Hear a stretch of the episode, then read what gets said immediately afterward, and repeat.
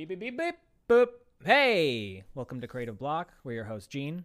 And V, we interview people in the animation industry about their life, work, and hobbies while we doodle jam. We asked people on Twitter if they had specific topics they wanted us to discuss, as well as some drawing prompts. And today with us, we have Toniko Pantoja. Hey! Hi, guys. What's going doing? on? Thanks for coming on the show. Of course, it's a beautiful, uh, warm Sunday today. And it is, huh? Got It's my nice, Filipino I'm- food. Yeah, Good. Oh, that sounds good. I'm hungry. you should be. I should have. I should have eaten before we started this. Oh well. I'll be fine. I'll just die. Toniko, tell us who you are and what you do. Hi, I'm Toniko. I work as a story artist. I've done some 2D animation and some character design work in uh, the industry. I was at DreamWorks for quite a while, but now I'm currently at Netflix Animation. Nice. It's a hell of a career. Yeah, you do a lot on YouTube. You do a lot of uh, videos. You talk talk a lot about the animation industry, right? Yeah, it just basically what how I treat my YouTube channel is kind of like a journal. Um, it's just there for me to just express thoughts and feelings um, about my work, or you know, just things that I do I just want to share. But nothing. I, I don't really see myself as like a full dedicated YouTuber. Uh, just the just the thought of being a YouTuber is just like ugh, I don't know. I don't have a YouTuber personality. Makes your skin crawl. yeah. I mean, it's yeah. We're we're uh, trying to become YouTubers ourselves. That's not true at all. I yeah. There's something really like consuming. I think about becoming a full time YouTuber. The people that I know that do it just seem miserable. It's like to have to constantly put out content. Oh yeah, no, it's crazy because like I sometimes have to keep uploading stuff weekly Mhm. just so that the my my stuff gets shown yeah, the through algorithm. the algorithm, Mm. and because like I monetize my channel, so like Yeah. those views, you know, they kind of do matter. It's like I don't really see YouTube money as like anything big or anything that I would count on, but it's like, well, you know, it would be nice to to keep it consistent. So I do try to upload like once or every two weeks, but it is so much work. Yeah, because your videos are. I was watching your video on Blender Grease Pencil be, like earlier this morning because it's actually becoming a tool that is considered uh, by the animation industry Yeah. to be like to probably become uh, like one of the softwares, like one of the competitor softwares. So I was like watching your video and I was like, there's a lot of work that goes in these videos. Like, how long would you say you spend on making a video for YouTube? Um, sometimes, well, I would say that it would take me in a total about like two to three full days because like I'll spend maybe an hour just recording uh, the dialogue of what I want to say. Yeah. And then for the YouTube videos, the way I did it was I just put in recordings of whatever project that I'm working on for fun or um, anything like personal project, and then just like have that play on top of my voice or my voice is on top of the, the Mhm. video. Then I'll just make slides just like talking about like if I wanted to emphasize things, then I'll like add in or record some extra footage just for those specific slides. But it is tiring and sometimes it's so unfulfilling because like that time could be spent like actually making stories or you know working on personal projects things that I, that really matter Yeah, yeah. Yeah, the editing and the yeah, there's a lot of stuff that goes into just making content with a capital C. That word just I I hate how everything's been boiled down to content. oh dude did you notice that on youtube like it Yeah, used I to did, be yeah. called videos and now it's content oh Yeah. Oh. It, it's it just feels like everything is oh man, this is going to become grandpa Gene. But like it just feels like everything's like boiling down to just like being this like feed bag of fucking shit. And it's like but it's so hard to maintain that and it's like I think a lot of artists are struggling with with needing to put out stuff constantly and then it only has a shelf life of like a day Yeah. and uh and it's gone. But um anyway, we'll have plenty of time to talk about to vent Yeah. about that. oh yeah totally Let's hear about. I want to hear about uh, how you got your start as a kid and like, you know, what got you into art and animation in general. Um, so you know, I grew up in Indonesia, Mhm. and I grew up in just a pretty small town. I think it was called Cinere. It's been such a long time since I've lived in Indonesia now. But, you know, one of the things that we had was um, a Betamax player. And Mm-hmm. if for those who don't know, it's basically the thing that got beat out by the VHS player. But Yeah. Yeah. it still went strong in uh, Asia. Also, along with the laser disc, like you know, there were still rental places that had laser discs and uh, Betamax tapes that you could rent and or buy.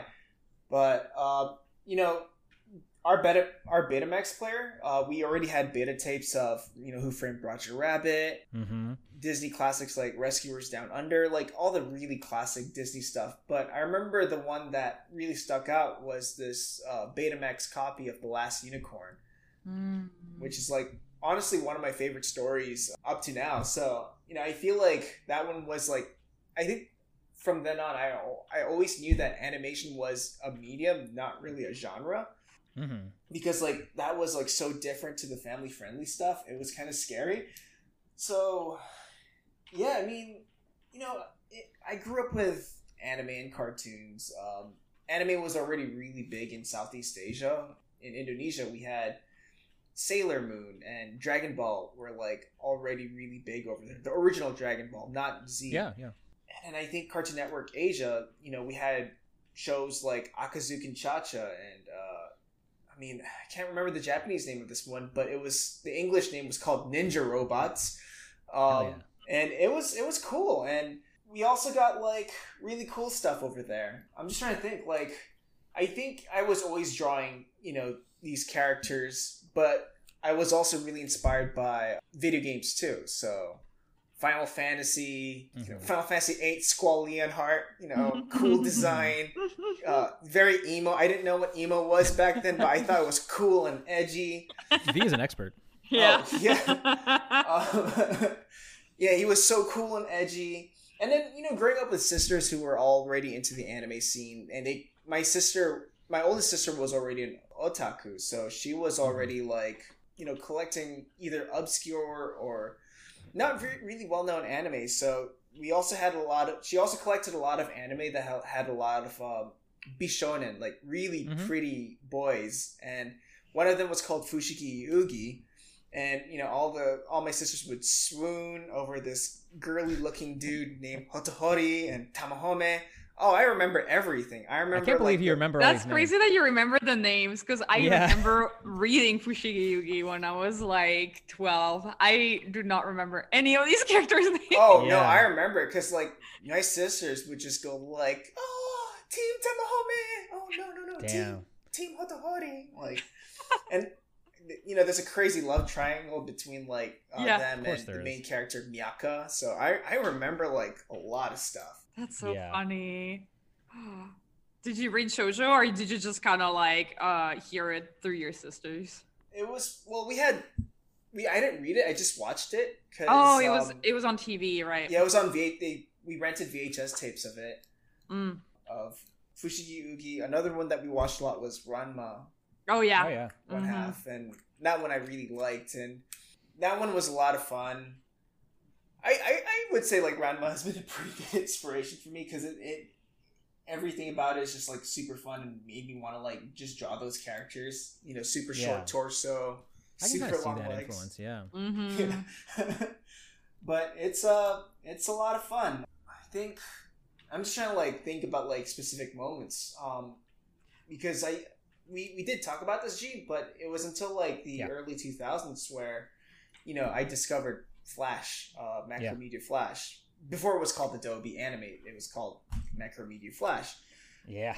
Mm. and we would i i wanted to make uh, cartoons based off you know my friends at school so i did that but then i also discovered the world of like sprite animation uh, mega Yeah. man was my favorite video game of all time legends definitely was one of them but you know there were websites where you could collect sprite sheets of those then you you know save them you import them into uh, flash and you cut it out you trace that bitmap and then you animate it through flash Man. and you make a flash cartoon Um, It's such a weird snapshot. Like I feel like if somebody didn't grow up around that time, it just feels so alien. But like, yeah, that was the shit.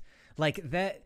I cannot overstate how fucking popular that stuff was when because we're probably the same age, right? And like more or less, and like yeah, those early days of like animation was so much sprite animation because I think it just didn't take up as many resources. You didn't have to be a good artist necessarily. And so you could just focus on the actual animating and like the dynamics and making stuff look cool.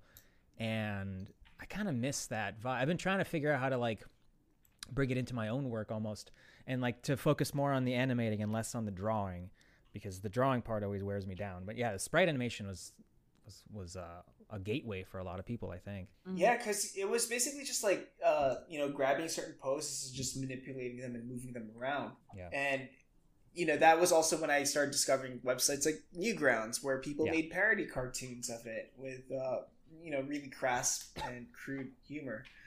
Um, Yeah. So it was um, it was a good time. And then there were like Flash cartoons that I discovered like Genryu's Blade, which just like pushed the Flash medium all the way through and you know made me go holy crap i can make this in flash 5 on my windows 95 Yeah. oh my god i gotta learn how to do this stuff and then you know I, I played around with it but i don't think it was until like the start of the end of middle school and the start of high school where i considered learning how to draw um Yeah, because that's what I was gonna ask. Were you like a drawing before you started animating, like uh, on a regular basis?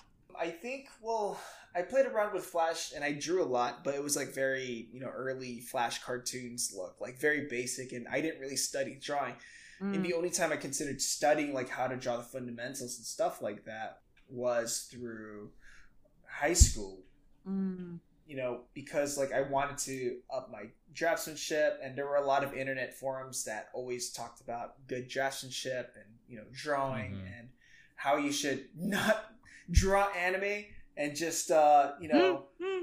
dr- you know, th- yeah, it's just like don't draw anime. Learn from like the classics if you want to be a good draw. You got to learn how to draw good if you want to get into animation. And there was there was a lot of communities like that who were very gung ho in draftsmanship. You know, V and I we used to hang out in uh, another forum called Joined Artists too Yeah. and that one you know had a lot of very skilled teens and teens who were into screamo music yeah.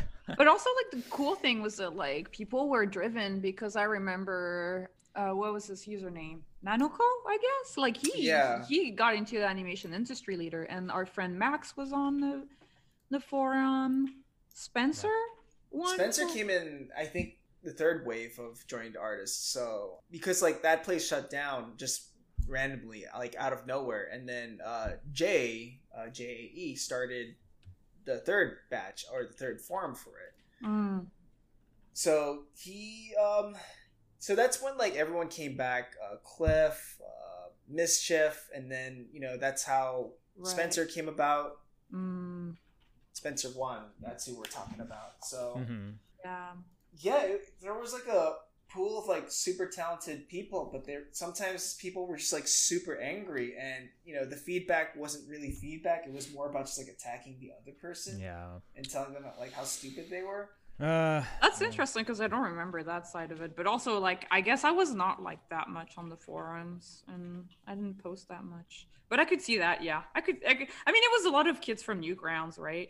Oh yeah, it, I remember there was another guy, Zwickle. He was the one who brought me to uh, join artists, and the way he sold it was like, "You've been invited to this um, to this society or this uh, thing," and I'm like, "Whoa, I feel special." And then like I came in at the same time this other user named Leafworthy came in too.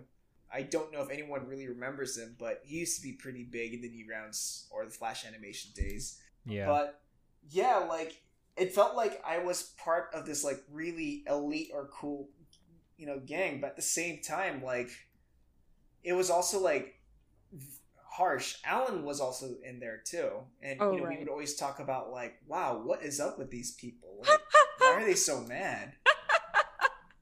yeah, there's a weird like I, I man, I don't know. There's a toxicity to the to the Flash animation community, and like I- I think it was definitely because it was a lot of like lonely edge lord kids. But unfortunately, I feel like a lot of them are still like that, and like there's still uh, a problem with with that scene, and it sucks because it's like there's no reason why it should be like that. But I kind of get it. I it. don't know. I feel like I remember I remember those days when I was on like when I would hang out on Newgrounds or like on those forums, and yeah, you're you know, there's definitely like a loneliness and like you don't really know Yeah. you don't have friends so you don't know how to be social you don't know how to connect with I mean, it's kind of like by by I- like you can't um you can't be putting your that much of your time into something like animation and then you know at that time flash was kind of the only tool it just happened to be the Yeah. that's what the community built itself around but like you can't put that much time into it and also have a social life like Oh, i feel like real. if you're out if you have friends and you're you know you're one of the kids that has a bunch of friends and is popular you're probably not spending hours at home animating on the 100% weekend, whatever. yeah And so, like, that's what I, you know, personally, that's what I poured my time into because it was like I had control over that. That's a good thing that I even remember. But yeah, like I would kind of say that I was. I wouldn't say that I was a super lonely kid, but I could see myself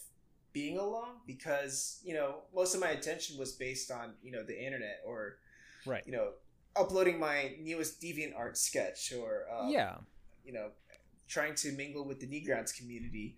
So I didn't really, um, you know, get in touch with a lot of like my real life friends. And I mean, I had a pretty good set of friends who were really supportive of what I did, even though that I didn't feel like I was edgy or cool with them. Like they were pretty supportive in what I was doing. So I think I had a good circle of friends growing up. Online or in person? Like in person. Mm, so okay, like. I, I didn't so I felt like what I whatever I was doing it, it felt like a good thing. yeah. oh that's great that's really great Yeah, that is good. That's I, I definitely gravitated towards the artsier kid in my class and like would try to form bonds around like we both like to make stuff, you know, especially as I as I got older that was always like a priority almost.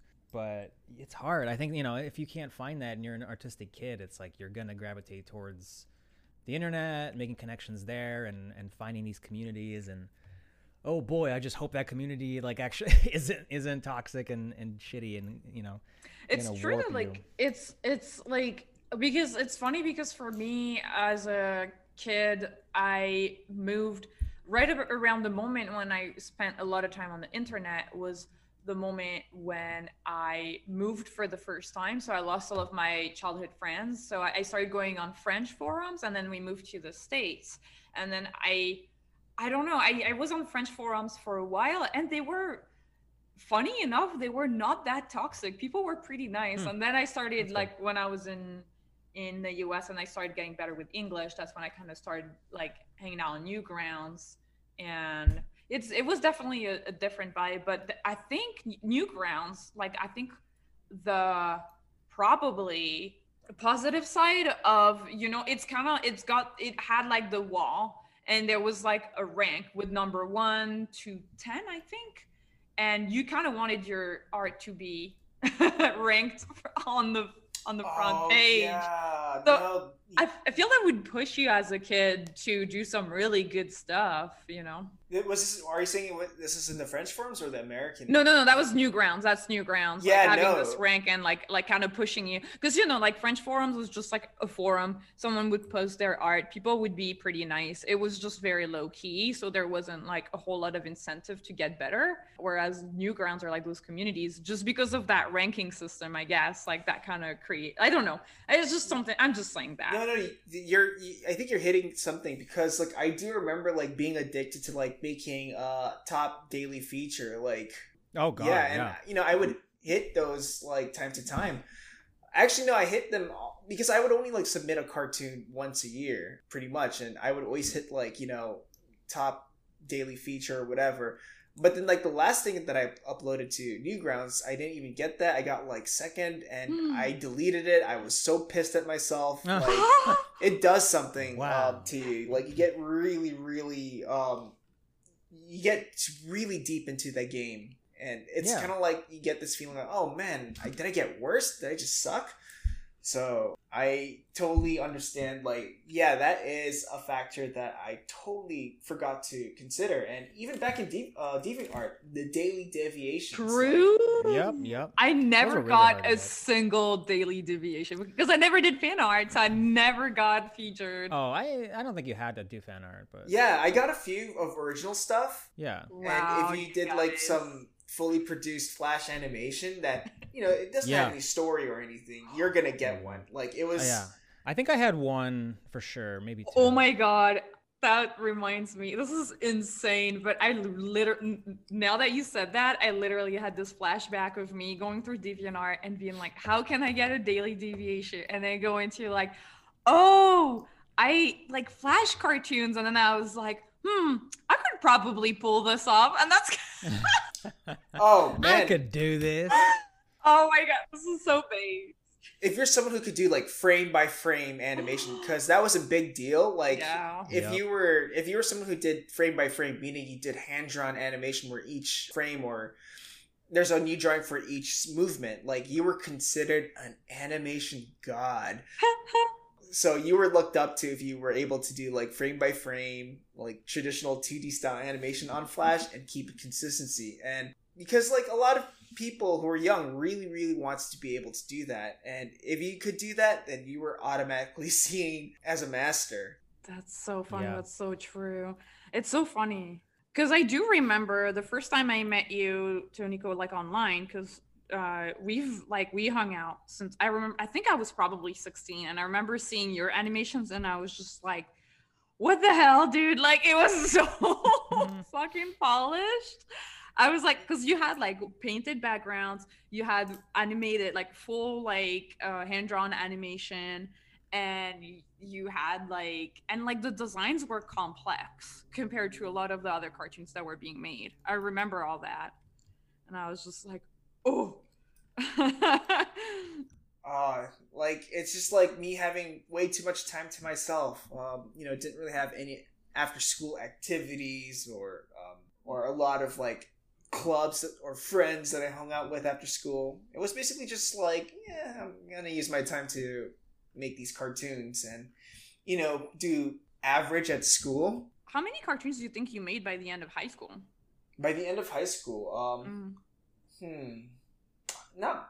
I would say like not much. Like I would because I had a so I have a lot of like things that are left incomplete. They're just like a few shots and sequences that I started and just gave up on. But in terms of completion, I would say like I could only uh, think of like five. That's already a lot. that's a good amount. Because Yeah. your cartoons were kind of long. They were a couple of minutes long.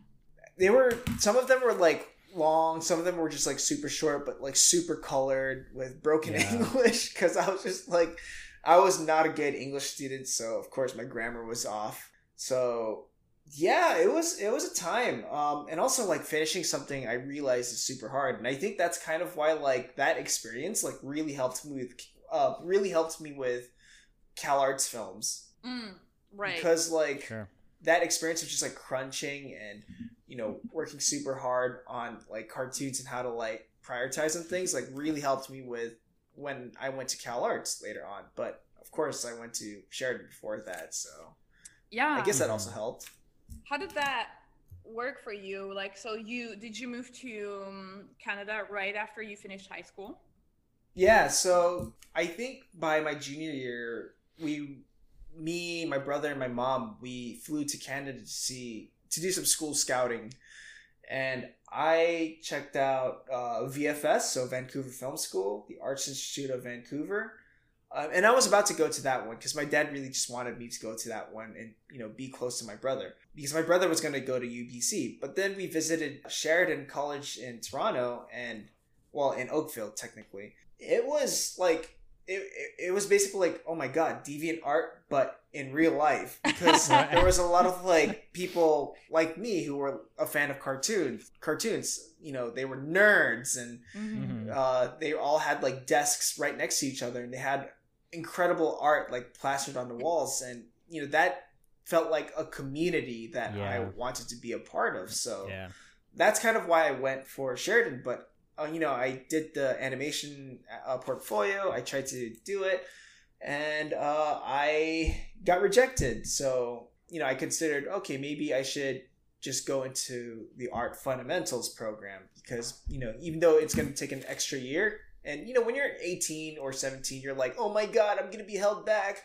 Oh no, I have to like do an extra thing." Like you know, it, it, it did feel pretty big at first, but then I was glad that I took it because, um, you know, I got to spend time learning how to draw, um, you know, making new communities and, you know, being in a place far away from home. So I really enjoyed my time doing art fundamentals for sure. Yeah. I think it's like a really necessary step in my opinion like because I, I have like a similar trajectory than yours i guess because like i also did one year of like a fundamental school like drawing before going into gobelin. So like yeah it i think i'm happy that i did that. I, I remember like you posted when you got accepted to gobelin you showed us your port you showed the joint artists form your uh the work that you submitted and it was just like on another level. Like oh my god we have to like be that high to get in like either Gobelin or any other animation school, like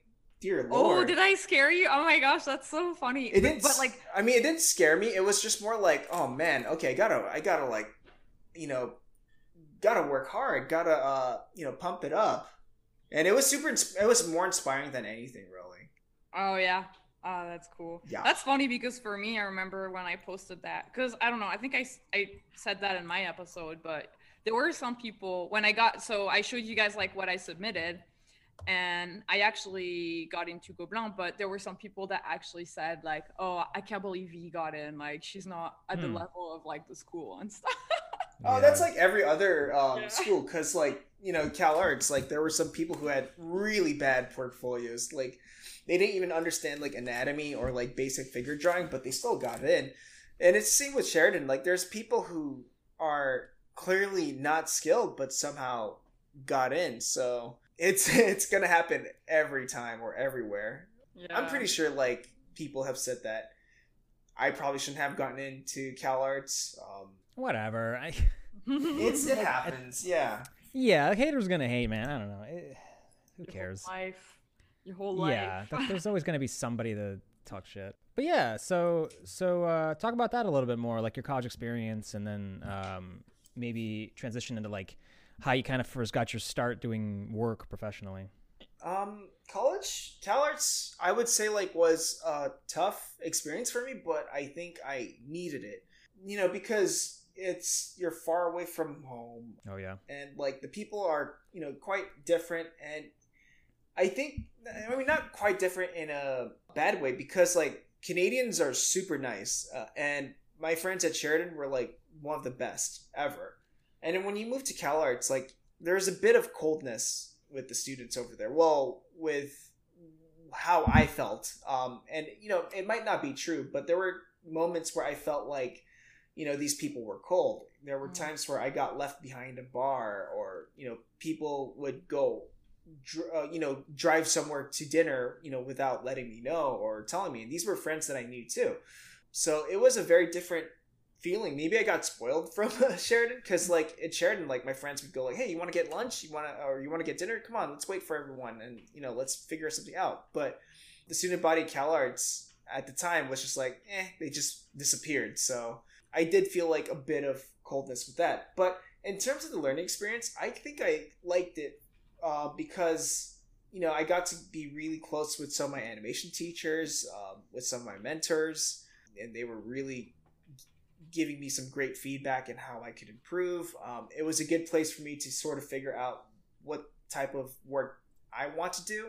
The short films are the things that I really benefited from, and that's one of the reasons why I chose CalArts. Like you got to, you got to make a film every year, but it was also quite hard because like you know the the stigma of CalArts is that like a lot of the kids there either get really good internships. Um, like when I applied to CalArts, there was a lot of like superstars like you know Nelson Boles, Jeff Flute, mm. um, also from Joint Artists, by the way. Oh, true, huh? Yeah. Who, who else? Who else? Like Sabrina Cotugno. Like these are people, or you know, at the time, like Skyler Page, and these were people who were just like. As much as I hate using this word in animation, the rock stars of, of CalArts, so they would nail yeah. some really good internships and you know like oh man i want to be a part of this family and you know what was hard was that every year at CalArts I always tried to get that internship and I never got it. Mm. And all my friends who were good and got that internship like came back as if like they they learned a lot from it. Like I had a big experience of like FOMO and things like that. Oh yeah, I get that. I I relate to that a lot. I feel like when I was in Gobelin, I there were like other students that would get freelance. They were in, in in class just like getting a bunch of freelance, and I was just like, how do you even know anyone that will pay you? getting internships is hard. I don't know. Yeah, it's um I think because like I never got an internship, I always felt like I was behind. Mm. And it it kind of I would say like this is all in my head for sure now that I reflect on it, but I did feel a sense of alienation because um you know when my friends got back from the internship, it felt like you know, er, it kind of felt like they were patronizing me every time they gave a feedback. like, Oh, I oh, you know, yeah, yeah. you know, at, at like Disney, you would do it this way, or at Okay. this, like, and then you know, I would finish like one of my films, uh, and this was at a time at when I finished my third year film, Wolf Song, and I finished it, and you know, some of those people who did those internships went, "I think you're ready for the internship." I'm just like, okay, Oh no! Oh Um, my gosh. so it was like it, it did feel like a bit weird and i think it, it, it at that point when someone said that to me i didn't really feel anything anymore because i was just so like burnt out and tired from it hmm and i realized that it really really um you know fried me up just like being worried about that and working so hard about that because Mhm. you know when i did get an internship i would work super hard during the summer Mm. like just to you know make up for it but What would you work on, or like, what were you? What was your goal for? So I would do like 11 second club challenges. I don't Oh know right. mhm. If you Yeah. remember that. I remember that. That was such a big thing. Yeah, I did that a lot uh, because I was just like, I gotta improve somehow, and then I would also like just think about my next film. Like this is this next film is going to help me, you know, make this next film is going to get me that internships, and I re- I realized like maybe by the end of my third year, I was just like, you know what, I just want to make films just for the fun of it. Like Mhm. it was just too tiring, like always constantly fighting for the internship, and it always made me feel awful. But yeah, like I think you know after finishing a film like Wolf Song, so after my third year film, you know I actually got a job offer, but I couldn't take it. It was a really good offer too at the time. Um, it was for Blizzard, Mm, Oh, wow. and I it was for the Mhm. the Blizzard cinematics team, and you know, no one at my at school considered Blizzard as a place to work in. It was just like, oh, DreamWorks, oh, Nickelodeon, oh, like Yeah, animation places. But you know, like that was the first time, uh, like Blizzard reached out and said, hey, we saw your film. You you know, we're offering you this, but of course, I couldn't take it uh, because of visas. But deep down, I wanted to do another year at Cal Arts because I liked the the filmmaking Mhm. aspect of of what the school is like making films and being in a crunch and just making like the best film that you can uh, in that circumstance and i really miss that i think that's the bit that i really had fun with um, overall Yeah, I think you should talk a little bit about the visa stuff because I know, and and V, you have some input too. But the the visa struggles are uh, a nightmare. it's like everything I've heard about people who end up in America and just want to stay in America working in, in animation or in art. It's like you have to jump through hoops just to like, you know, not get kicked out. yep i mean we're both uh, green card carriers now so Yeah. Oh, that's good. I remember it's crazy because I remember I was in Japan when you started talking about the green card or like your visas. And at the time, for me, when I was in Japan, I felt like it was impossible for me to go to the US because I was like, someone has to believe in me enough that they are going to be willing to convince a studio to get me a visa. At the time, I thought getting a visa it was like so much money and impossible. Now, knowing how studios work, I'm like a visa is not that much money, honestly. No, for It's them, like- no.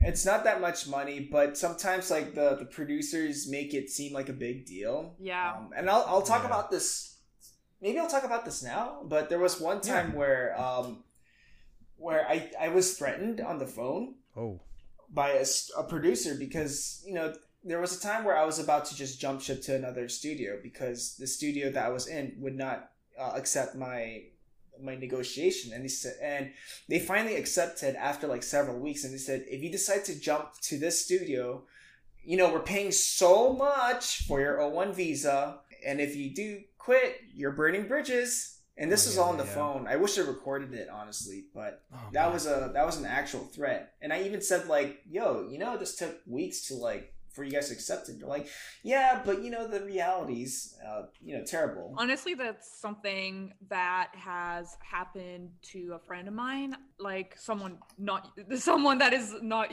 you, Tony. But by that I mean, by that I mean, it's like this is a pretty common occurrence for studios to blackmail. Yeah.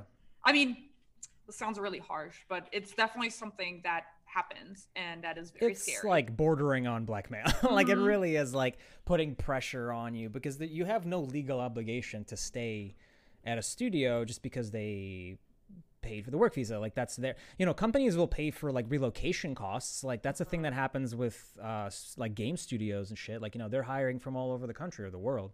And so it's just like trying to bully people to not leave is like fuck off. Like you as if you don't have the money to to do this. Like it's just so fucked up. I think, yeah, something that I would say would be like, I mean, especially, I mean, I guess now that I have been here for a couple of years, if I could talk to my older self, I would be like, yeah. If they did uh, go through the trouble of getting you the visa for the first time, you're good enough. Don't worry about burning bridges. Yeah, exactly. Yeah. know? But that's, it's really hard because when you first come Oh, into it's the hard. country, you know, but I don't know, like, Yeah. yeah, how do you feel, Toniko, about all that? About like uh visas in general or like or, or just like you know like if you could like when you were on the phone with that person did you feel like you didn't really have a choice or did you or like did, did that like kind of impact I think in a way, like I think it was both. Like I didn't have a choice, but at the same time, I was like, I mean, I there was another offer that I had that I could just like ring up and say, hey, you Mm. know, et cetera, et cetera. And I, I still had my other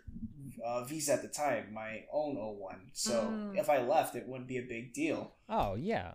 oh yeah so how did that work like kind of can you explain that for Yeah. our audience a little bit Yeah, yeah. So, um, you know, what you get, what you can do is um, go through your own lawyer instead of a studio's lawyer, and they'll give you some ideas on like how you could do that. You know, one way mm-hmm. is to either do it through an agency, maybe it's through like Gotham or whatever. They're the ones who sponsor your your visa, and if you do gigs, for example, for Nickelodeon, it's Nickelodeon paying that agency, and then that agency pays you because you're supposed to uh, according to your visa, you're only supposed to receive income from the place of your sponsorship. So I would get paid from Gotham, for example.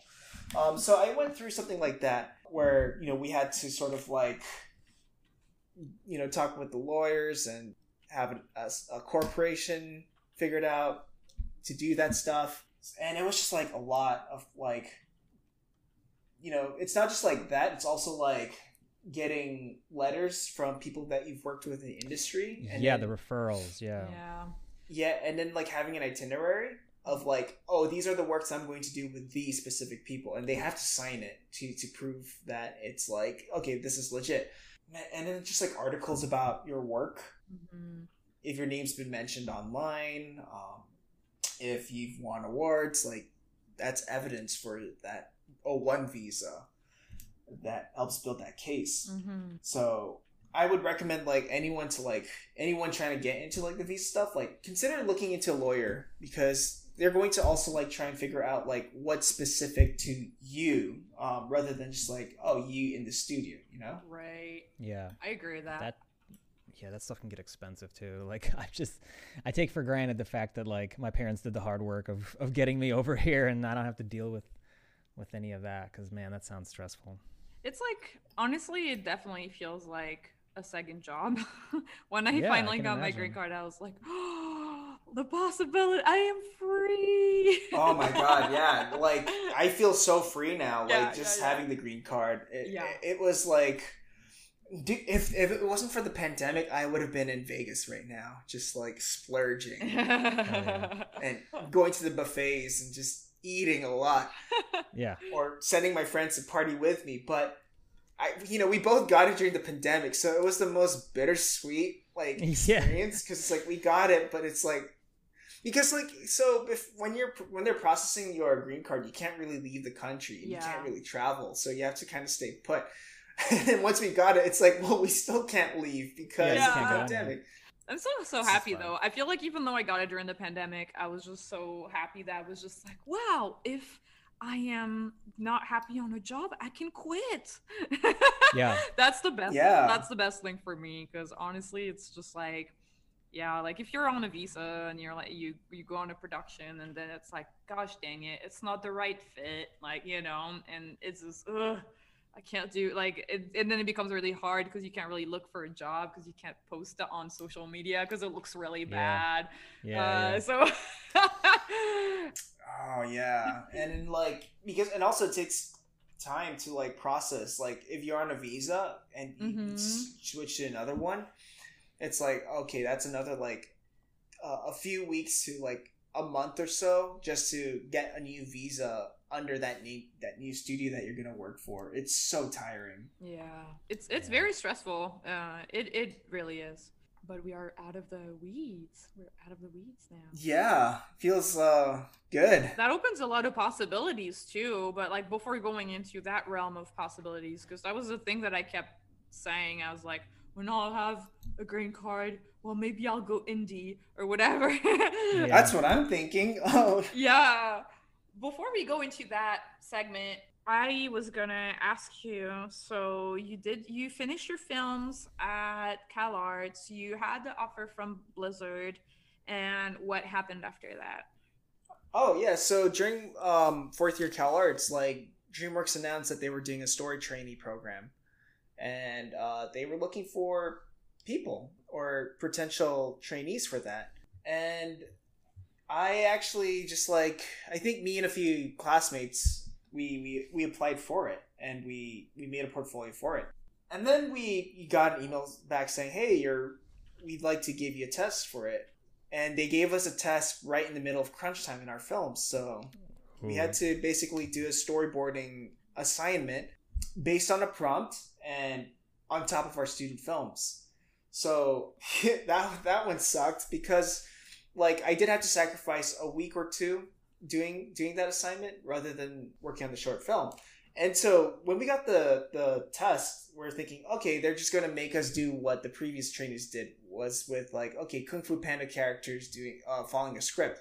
But no they were like no let's make them come up with their own characters their own story and following this sort of theme and or prompt and we're just like oh my god it's it's like brainstorming a mini film. Why? And- so we did it. I did it.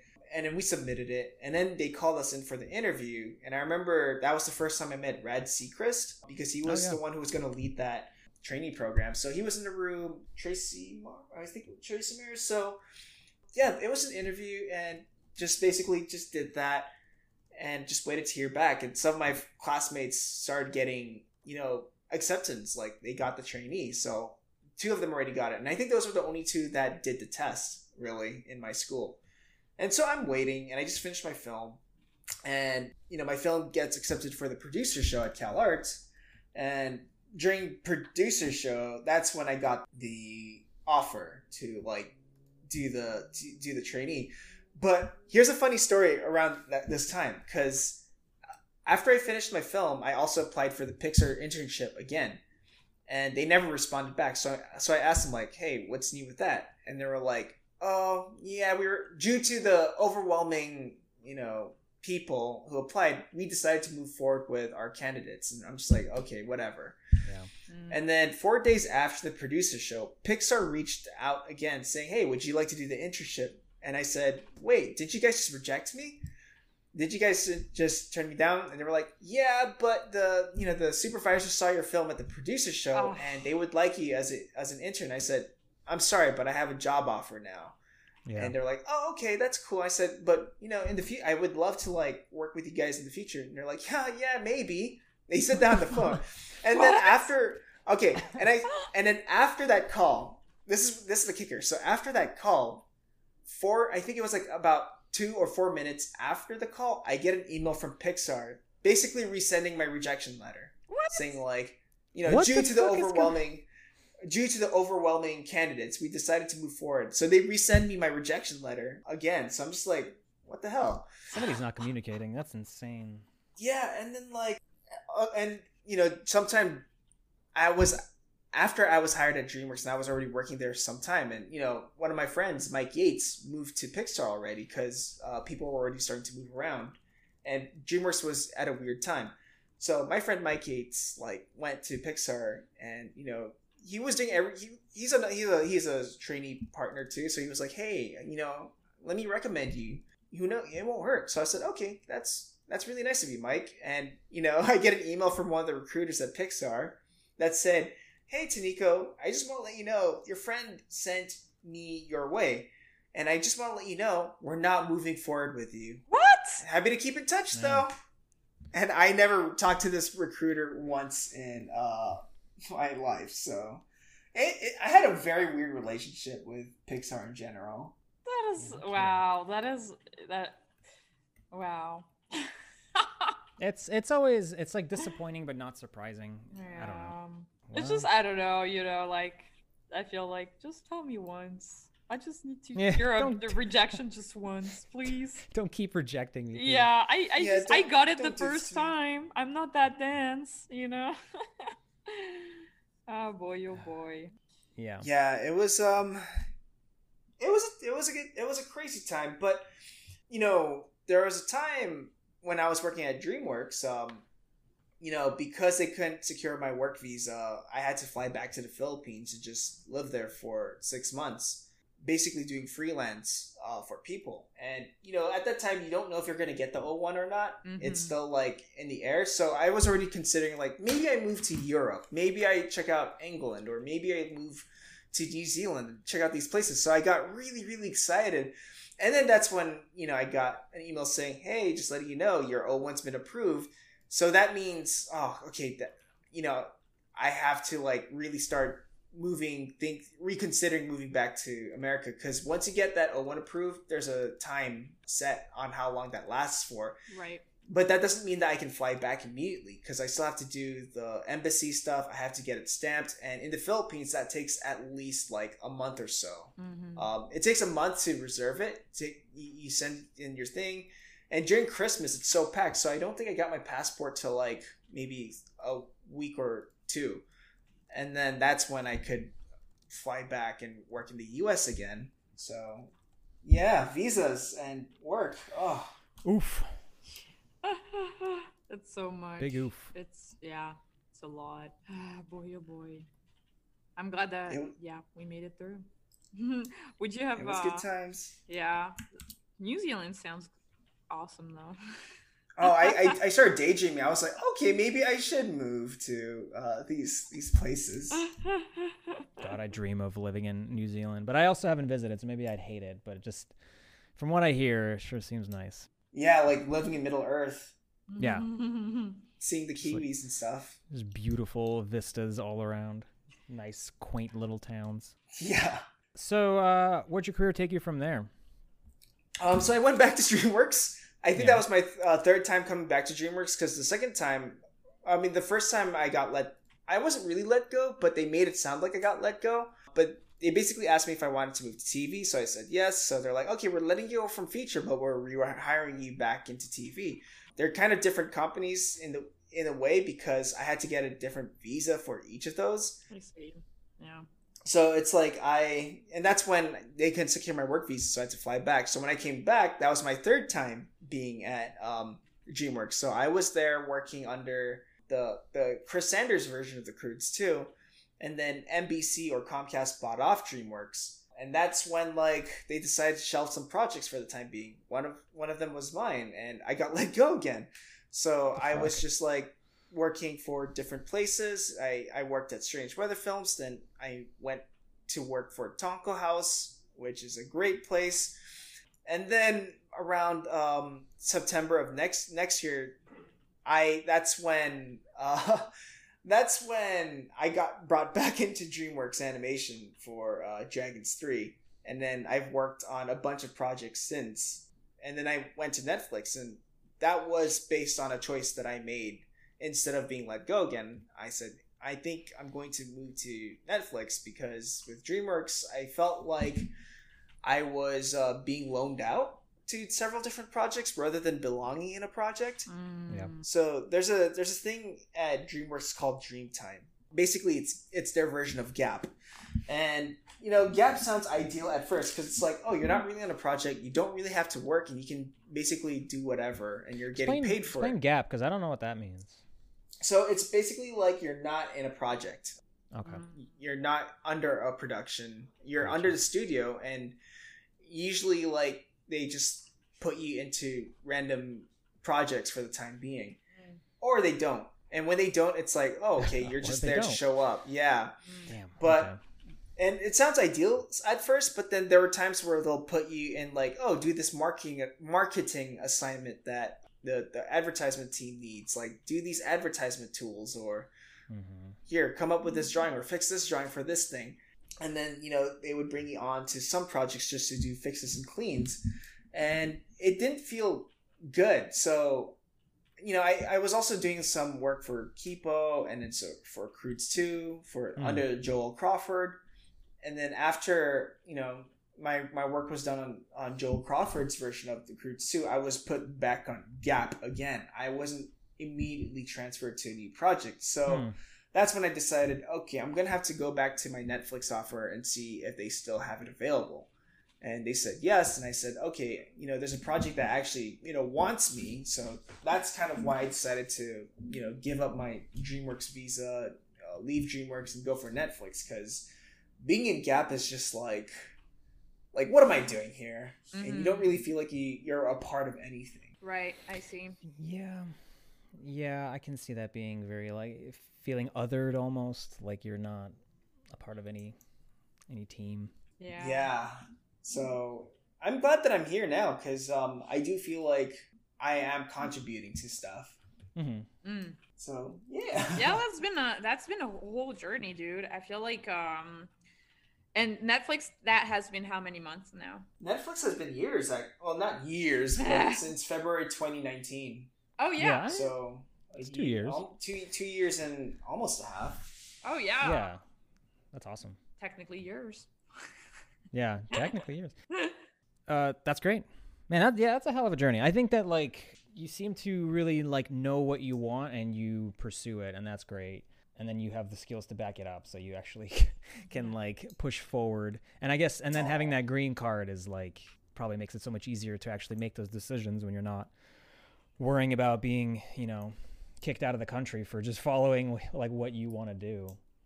Yeah, it, it does feel like a huge, um, you know, golden chain ball attached to you.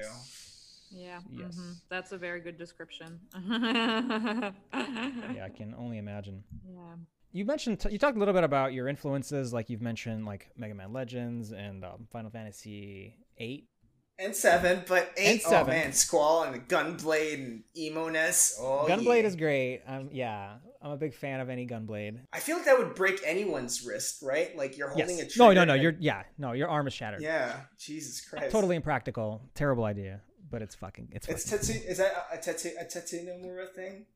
I I feel so. like it would be.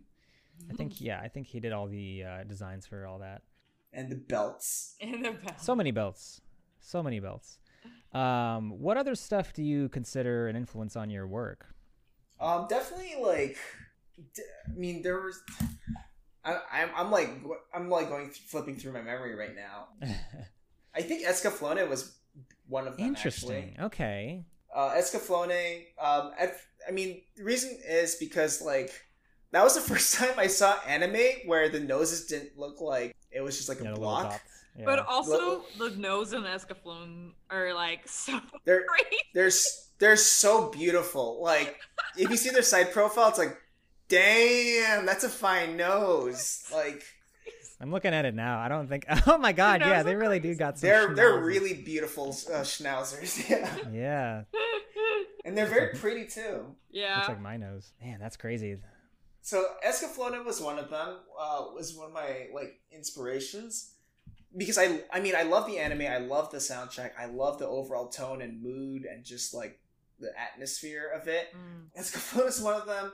It's funny because like the character designer for that, uh, Nobuteru Yuki, like did a bunch of stuff that I ended up liking, but I didn't know was him. So I, I think he did like character designs for an OVA based on like Leiji Matsumoto's Ca- uh, Captain Harlock, and he did an OVA designs where of course, like it had the Leiji Matsumoto feel, but everyone had cool noses. And I was like, whoa, this art style is cool. I love this 70s art style.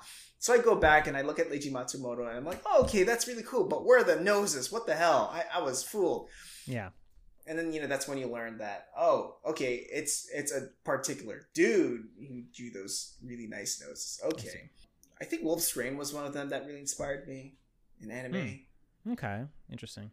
I don't hear that. Me- Neither of these I hear mentioned very often, and so it's it's nice to hear something that's Yeah. out of the norm. Those are like a little bit more like adult too, you know, I guess. Like Yeah, yeah, for sure. I think so. Yeah, because like um, I know in America, like Dragon Ball Z, Cowboy Bebop, and Toonami like was really big, but I think we also got a lot of like other anime here too that aren't as popular. Like I think we got like Texhnolyze, we got we got all these like really deep. I wouldn't say deep, but maybe like not super mainstream anime. Right. Some of them were really experimental. So it's funny because for me, like being in France, I was watching Cowboy Bebop and Escaflowne at the same time. Like those were like the big anime that was on, like like national TV, I guess, at the time. So yeah, a blend, blend of both. yeah, and it, Cybersix was one of them actually. Cybersix. Damn. like i didn't really because i saw it as a kid back in singapore and i didn't i, for, I totally forgot what the name was but i remember like what uh, the designs and the overall like characters just Yeah. like stuck in my head for a long time and it took me like years later to find out what that anime or cartoon was Yeah, it's kind of. and i found it yeah it is obscure and i found it i'm like oh my god like i can see why this appealed to me like everything about it is so like it's it's it's edgy it's stylized and it makes like things that i don't think that i would like look really cool Yeah, I can see that. I feel like your work has kind of like a um how do I say like a storybook quality almost. And it's maybe like sort of Disney adjacent, but you know, a lot of the references and stuff you're mentioning are like anime and video games, and I'm wondering if there's something that you're pulling from with that kind of style. That's sort of, you know, like like the you know, like the animals and like big hair yeah. epic yeah. noses Yes, epic noses and big hair. But is there something that you're like pulling from with that? i noticed i really love isekai anime that's um, Interesting. i think like I, I think like for me the things that i catered towards to as a kid was like stories of like ordinary people in like really weird places so you know there's there's video games that do have that element there's a lot of anime that have that element so i do gear towards that Mhm. um hmm yeah i'm just trying to think Because you like- you did talk about the um, last unicorn. Oh yeah. Yeah, so I I mean the thing that I loved about the last unicorn was just like so at first I thought it was just like the overall mood, the tone, the, the music. Music's great by the way. What else? Like just the character design and how scary things can be.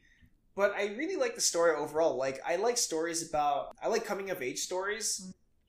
I Sure. like stories where it's about like self discovery and you know one of the reasons why the last unicorn really appealed to me was um was it wasn't your classic like good guy versus you know bad guy sort of thing. It was about an immortal creature that suddenly became hu- uh, well later in the film she or the story she she is transformed into a human and she hates it so much Mm-hmm. but she starts developing human emotions and stuff like that and she starts to fall in love with the prince and like stuff like that i find really compelling it's a good story yeah Yeah, I can see. I can see that Mm-hmm. being an influence.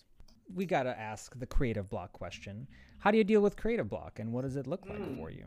creative block creative block i think it comes in many different the block itself it can be a fat block it can be a tall block um, it Sure. can be a really long block so i think it comes in many different forms and so with me I, I i feel like i always have creative block i feel like i Oh, am no. having sort of a creative block right now Okay.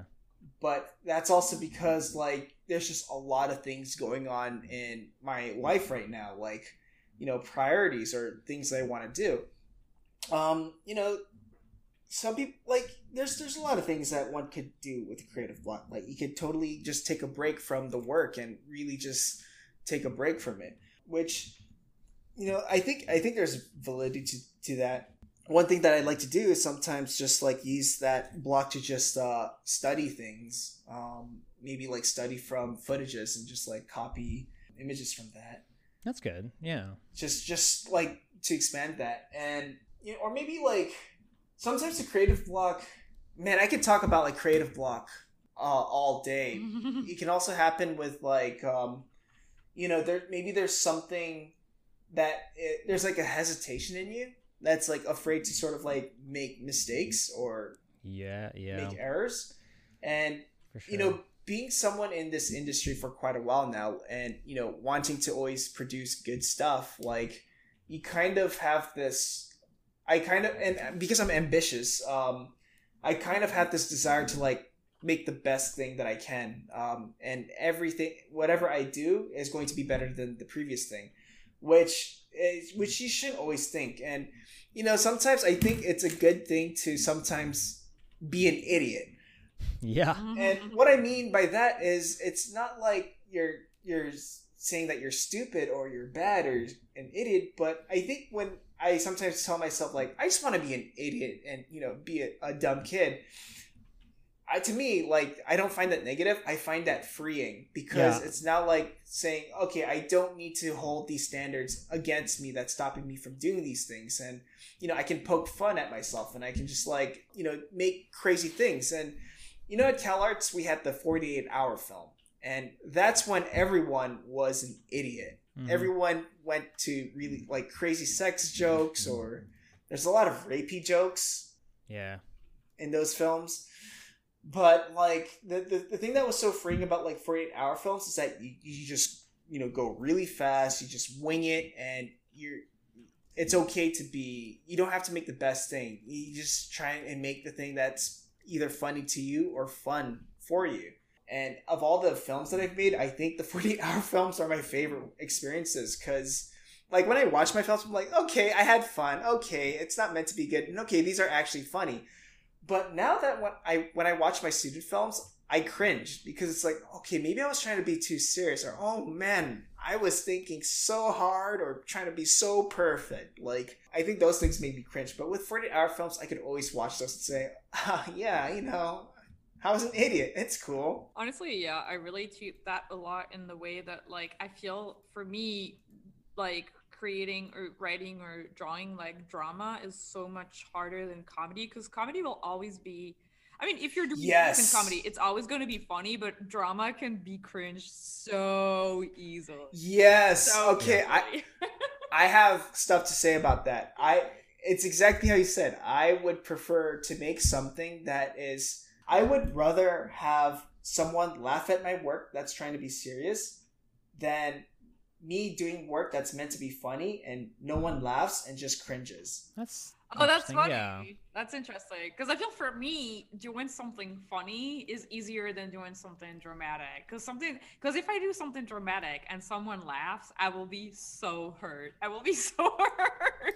I would be Oh. way more hurt than if I do a joke and nobody laughs. Because um, I guess I'm more used to that. Like That's really interesting. I don't I don't feel that way. I like I, I feel like it's easier to do drama. Like drama is for me is easier because it's always kind of the same beats and like you know I know what kind of stuff will trigger an emotional response in people, but comedy is is hard because like if it's too predictable or if it's something that people have heard before or it's just like cringy i don't know like i that, i always have a harder time with with uh, good comedy but that also might be uh, like an interesting reflection of like our own personalities i don't know I feel like, yeah, like, like for me, the problem with drama is that if drama, like, of course, like I understand the beats and everything, yeah but if you're not being real, if you're not being real with the drama you put in, with the Yeah. with what the character's going through, it's gonna come out cringy.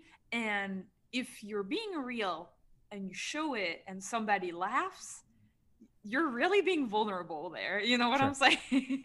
no, I, Whereas do, I with, do get it with comedy is like you're not being that vulnerable. Comedy is kind of an armor as I see it, you know, for to kind of You know- shield you from I think it's because like I, I tend to think very seriously sometimes or think too hard. Um, so like when I want something to be funny and I want everyone to have a good time, I think that's the thing. Like I want everyone to have a good time too. So you know, it, like I remember at the the the open show at Cal Arts, like one of my films, Wolf Song, even though it's supposed to be dramatic, like everyone was drunk, everyone was howling, and everyone was just like laughing and we're Yeah. going crazy. And I was just like, okay, we're all having a good time, so this is good. Like I feel good because everyone's happy. But then, like you know, I worked so hard on a joke, and you know, I think it's so funny. I'm like giggly about it. I'm like, oh my god, this is gonna tear down the house, and you know, I pull it off, and no one laughs. I'm just like, man, dang it. And you know, I guess the truth is maybe I was just too serious on myself thinking about what could be funny. So that could also be a factor. Like um, you said, it's more than just um, it- it's it's based on personality too. Yeah. Oh yeah. I, I've I've like I mean I can only my example that I'm thinking of is with my short with Planet Panic and like the the comedy I re- you know I wanted to make sure that it was like original but also kind of reminiscent of stuff people have seen because if it's too original and people don't get it. And that I was really honing in on that but the, the dramatic beats were like easier because I think I already knew what the characters dynamics were.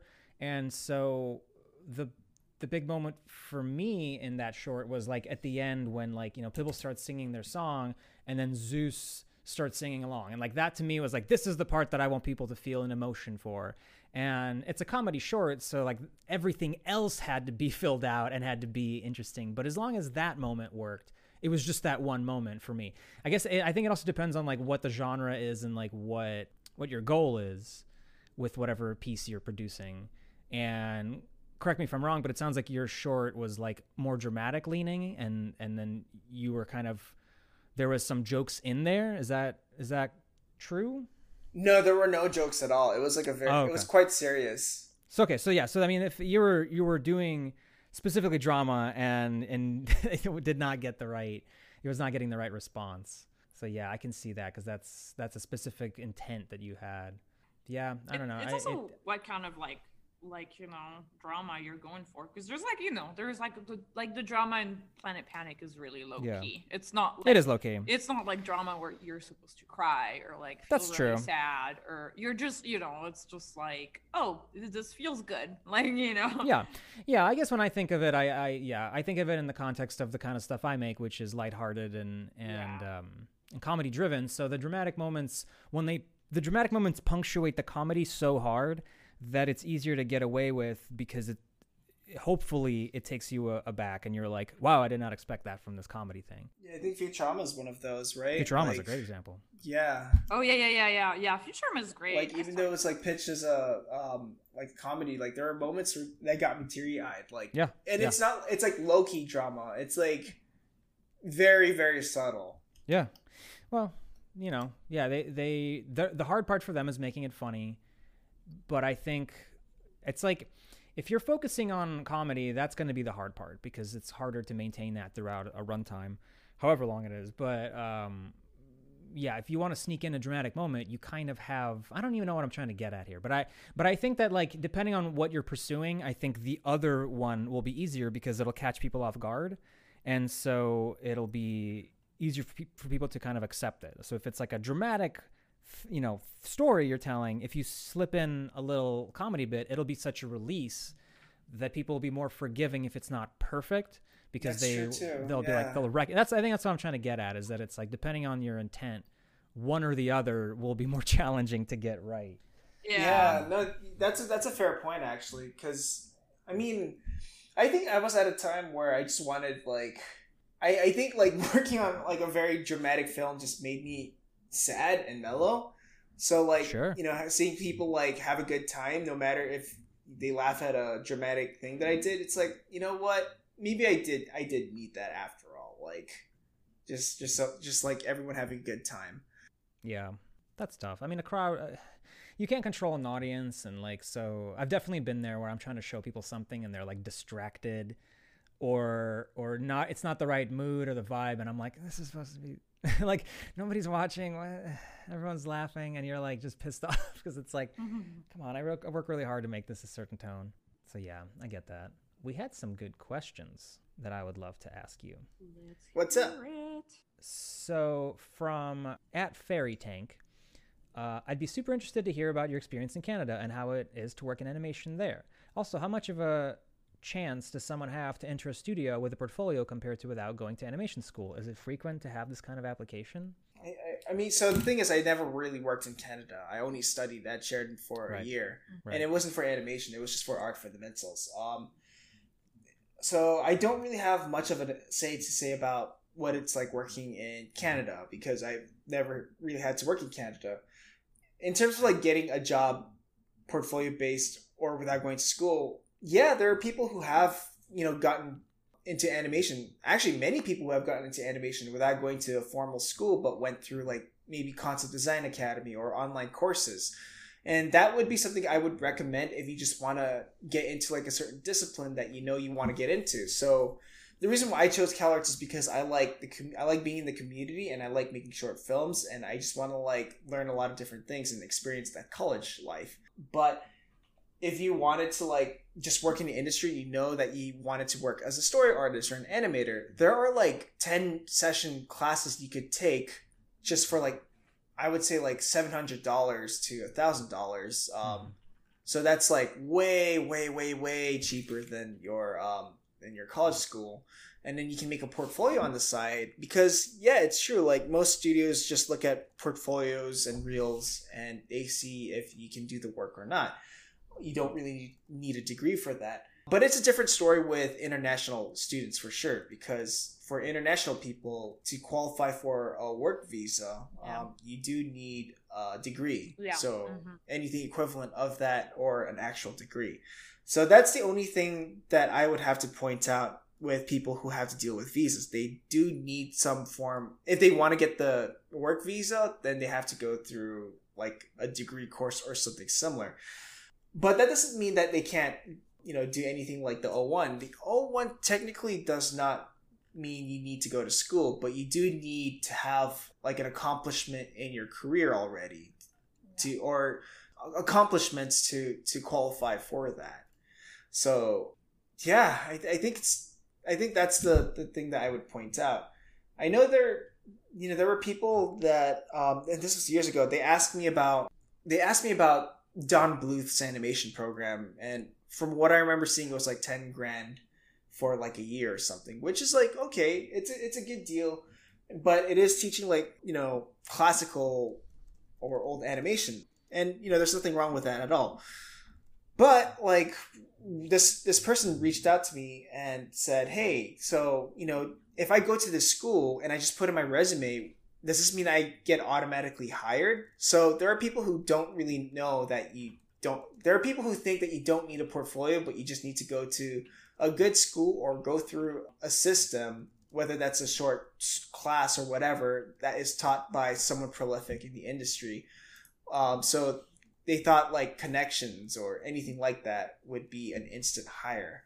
So yeah, there were people like that apparently. Yeah, I guess what you're trying to say is that, like, at the end of the day, it's not so much the degree, it's the portfolio. And if if you go to a school, you can network. You have an easier access to network, which gives you a leg up. And obviously, if you're American, you don't really need to go to a college because you you're not going to struggle with visas. But if you're international, you need a degree. Yes, and that's the thing that just like is the kicker of um because I mean there's a lot of like online P- uh, YouTubers who talk about yeah, you don't need a school to to go work in this industry, to work in this amazing field. But then, you know, as someone who is international who had to go through all that, it's like, yeah, I have I have some things to say about that. yeah. And you do too. Yeah. I mean, I guess for the O1, if you do work in the local industry, like for example, if you if you're working in French animation or Australian animation for probably five years, that makes you more eligible than Yes. yeah. But anyway, visas. Oh, don't miss it. Yeah, I completely get that. Uh, another question from at Madeline Madeline Prism. What about talking about what characters you like animating the most? If creatures are human beings, or perhaps a specific, specific character he was assigned to do that, he really enjoyed bringing to life. and an animation team he really enjoyed working with. I'm curious about that. Definitely, um, man. I mean, every there's a, all the productions I've worked in. I've benefited from like animating a bunch of different stuff. So, I mean, I think the one that I enjoyed the most was uh, Pig, the Dam Keeper poems. Mm. They're just like these really cute, bubbly animals, like Mhm. super cute, um, with dotty eyes, and they just bounce around. And you know they were really fun to animate because you didn't you didn't need to think too hard. But that's not to say that I don't have fun with like other types of characters. So the production that I'm on, it's realistic. The characters are lanky. Um, their the limbs are long, and the proportions are just like close to realism. And the acting is just so detailed. And even though that's like both frustrating, it is like the challenging is the, the challenge is like super rewarding because it like makes you really think about like all these very minute details. So I would say like I enjoy a lot of it. I do like I, I mean I I guess you see me d- animate a lot of cute dancing dogs, so I would say Yeah. like cute dancing dogs is probably like up uh, probably the top because it's like okay, it's a schna- a pers- a, a, a cute animal character with a big nose and they just dance. Giant head, small body, dance. Easy, fun, Yeah, family That's the- friendly. that's the best stuff. Stuff that's Yeah. easy and fun. Easy and fun. Is there uh, any other questions that you had, Vee?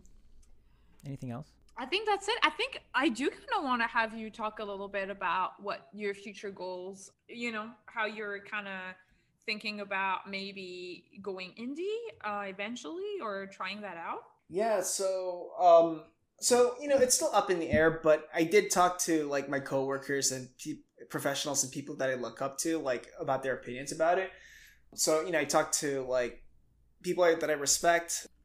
I think I got a few people's opinions about it, and they were all all of them were really supportive about it actually. Like they were like, "Hey, you know, maybe you should just try it and see if you like it or don't like it." Because here's the thing, and I'm pretty sure like some of you have felt this before too, and I'm actually like making a video talking about this stuff, which is like, Mm, you know, that career FOMO. Like, Mhm. yeah. do we want to see ourselves being a director or a lead or something, or do we want to like venture out and do our own thing?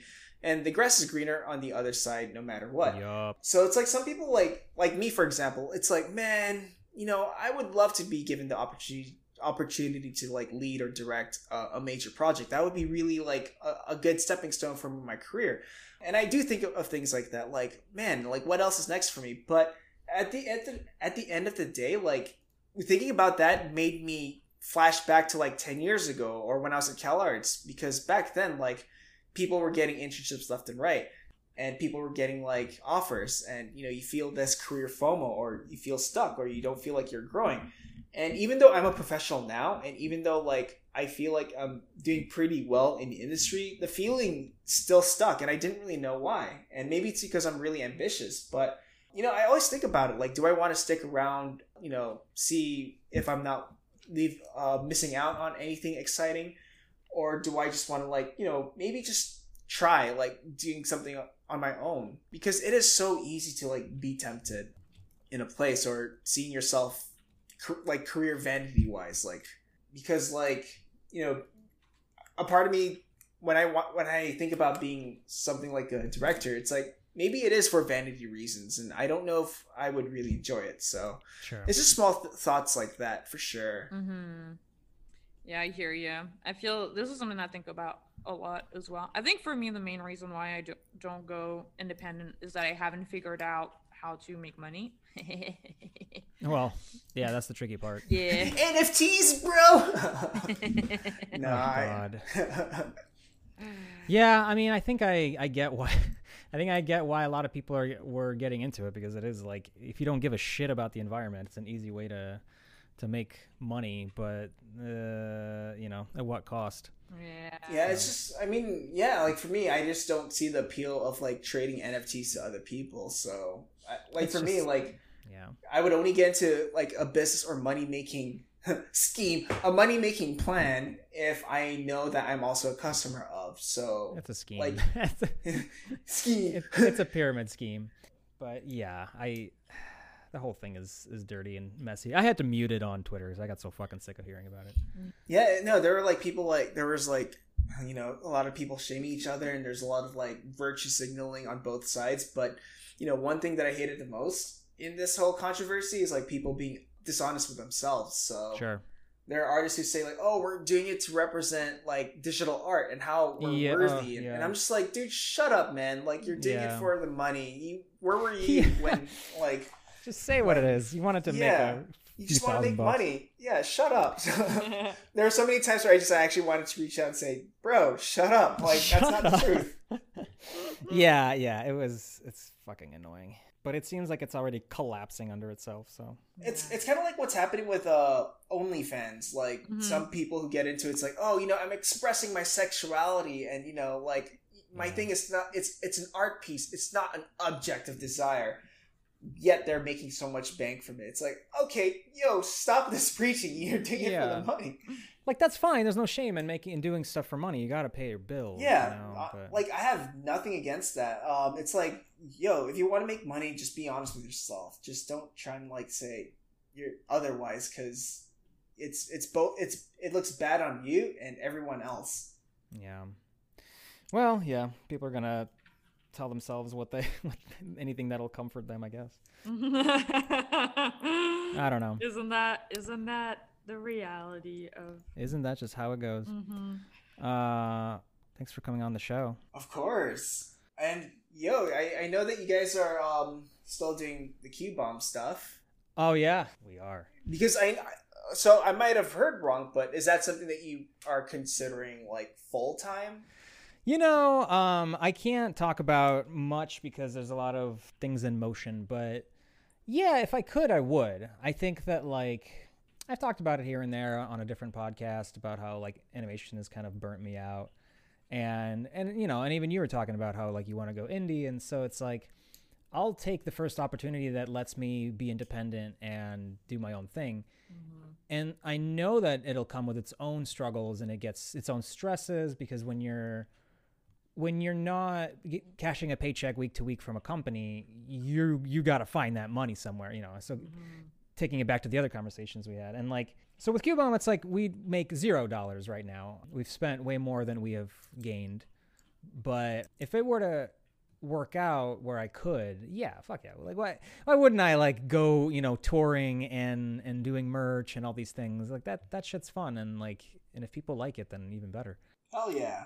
So that's I, I feel like a lot of people I know are are trying to go independent. It's like you spend enough years in animation or just working art jobs and you start to you kind of it seems like there's two paths. Either you fully commit to this is a job and I'm just going to clock in, clock out and, you know, live my life, which is totally respectable and I totally get it. But I, I see a lot of people who I think just want to have more creative control and they want to, you know, be independent and, and they kind of go this other path where they start trying to like take more risks and they're trying to find their own thing and monetize their own work. I know the three of us seem to definitely have that goal. Yeah. And, 100%. um, And so yeah, you kind of just pick your path and I think we've we've all three of us have been doing this for years and years and so it's like you know, you get into your 30s and you're just like, okay, well, I spent my 20s hustling and to get to this point. yeah. Yes. But it's like now what? Because I don't want to do this the rest for another decade or more, and like the hustle is exhausting. At the very least, I want a different hustle. so, you know, that's that's the long answer, I guess. Is is yeah, like Ubom is is chugging along where we have so much planned, and um, we just we have to figure out a lot of stuff. But there's a lot of good, a lot of really cool news on the horizon. So especially now that things are opening up, like okay. I, I have bookers that are like hitting me up for shows and they're and uh Hey, so this one person That's was like oh this one person was like I think that like you know we're hoping to ha- have a show in July. Like do you think you'll be available in July? And I had to be like are we available in July? Cuz I was like yeah I get cuz it's like we're all going to be vaccinated by like end of May right? Like everyone that that gives a shit is going to be vaccinated and whoever isn't fuck them. Like I feel like I might just even ask for vaccine cards at the front. You know, Yeah, like yeah, yeah, hey, yeah. you're not getting into our show unless you have a fully vaccinated card. Mhm. And whoever doesn't, fuck them. Like I don't care. Like it's been free and you you've had months. And so by July, I'm like, yeah, right. Like at some point, we're gonna have to just get back to living our lives. That's true. Yeah. It was just, it Um, was, yeah, it was weird to think about. It was a weird, like, yeah, I guess we're al- almost out of this, huh? Yeah, because I, I mean, I know that you deal with like concerts and stuff like that, and you know, I also heard like news reports of like concerts are going to be open again after the 16th, and Yeah. you know, part of me feels like maybe that's a bit too soon because there's a lot of people who are also like you know hesitant to take the vaccine, or you know, not everyone's going to be fully vaccinated by then. Because I Well, mean, we, yeah. some of us just got our first dose just now, so Sure. Well, yeah, May is May is too soon.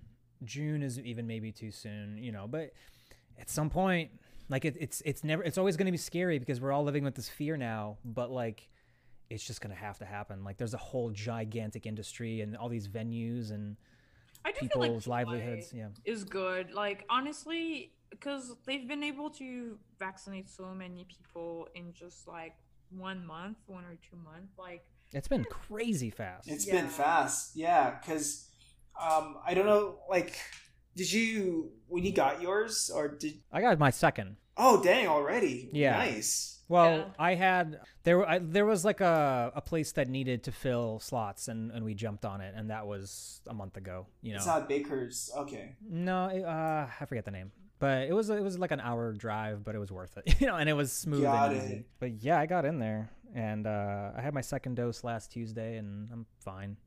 It didn't really affect me. what'd you get? Moderna. No, I got Pfizer? Pfizer. I got Pfizer. Okay. But it uh what's funny is that I the day that I woke up to get my second dose, I woke up with like a horrible muscle spasm and uh in my neck. And so like for the next 3 days all of my pain was just from that and everything all my other symptoms I was just like who cares like I was a little achy I was like whatever I can barely fucking move like it was so it was just like I guess it was a good thing that I like had a horrible neck injury but it uh it so I still feel it a little bit but it was um it wasn't too bad uh my girlfriend had a har- had a harder time with like the muscle aches and the you know Oof, the chills and stuff.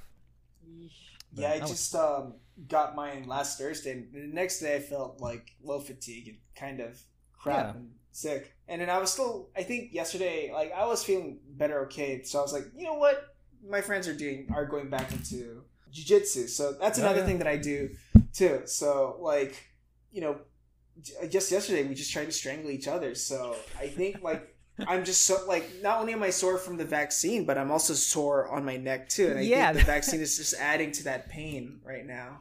I So- wonder yeah I I wonder if maybe my neck stuff only got worse because of the vaccine because it was like my immune system was having a hard time but Well, yeah, from what I heard, from what I heard, it's Mhm. like if you ha- are having like some symptoms or a reaction to it, it means your immune system is like working and Right. you're young. Yeah, exactly. Yeah, my my dad was saying that like he probably won't feel it. mu- He didn't feel it. much. Actually, yeah, he got a second dose, and he wasn't really feeling it much. And he says that like when you're older, your immune system that's it's like your immune system just isn't as good, and so it's not a- it's not um, functioning as well. Yeah. It's not reacting Yeah. as well, which is interesting. You'd think it's the opposite, but yeah, we're we're young, we're vaccinated, and You're time to- radical. it's time to fucking party, man.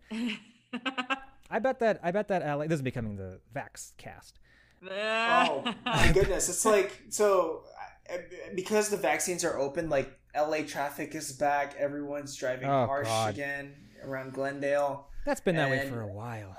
Oh, but e- even more so because I, I went to get I went to pick up food and that lot is empty. But now that there's traffic and there's indoor and outdoor dining, I I had to park a few blocks away just to walk to the restaurant, pick up the food, and then walk back and drive back here. Yeah, it sucks. I, I went to Whole Foods for the first time in like six or seven months. Like usually you get delivery, and uh, I was like, ah, there it is. There's the feeling of always being in the way, always feeling like you're uh, in somebody's way, and uh, I hated it. Yeah, I haven't um I haven't like went to uh what's it called Trader Joe's since Oh since God, the I lockdown. hate Trader Joe's. Ah, Oh yeah. Oh, it's the I- fucking worst. No matter where you go, you're in the way. That's true. It's it's yeah, it, and it's also like super. Well, the lines are super long, so I'm just like, Mhm. you know what? Maybe maybe I don't need this uh, very specific chocolate or salmon. Maybe I can just go to like Ralph's and get Yeah. whatever suffices. Vaccines uh, well not vaccines but like the whole um quarantine life like i think it opened up a lot of businesses and it also took off not maybe not the stigmas but like ordering in or- ordering groceries used to feel like a luxury to me. And now I'm like, why? I don't know, whatever. It's like worth the money to not have to deal with the fucking time. It you is, spend, yeah. You know? And Like- now it's like, yeah, sure, I'll do it. I'll do it. Instacart, DoorDash. It's like, Instacart, yeah. Oh my god, I can get this like very specific truffle alioli that I don't have to find in a market, but find on a browser. Oh my yeah. god. It really opens up the uh, the grocery game. it's like Yeah. you don't have to worry about it. But anyway, that's the end of this creative block. Thanks to Toniko for being our guest and sharing his story. Thanks, guys. And thanks for listeners. Follow us on Twitter. It's at Creative Block, creative without the vowels, where we ask for drawing prompts and questions to ask our guests. Huge thanks to my sister Clemence for editing the podcast. Please subscribe to the channel if you love our content. I've been your host, Gene. And I was Vee. Keep being creative, and we'll see you next week. Bye. Get your vaccines. Bye. Bye.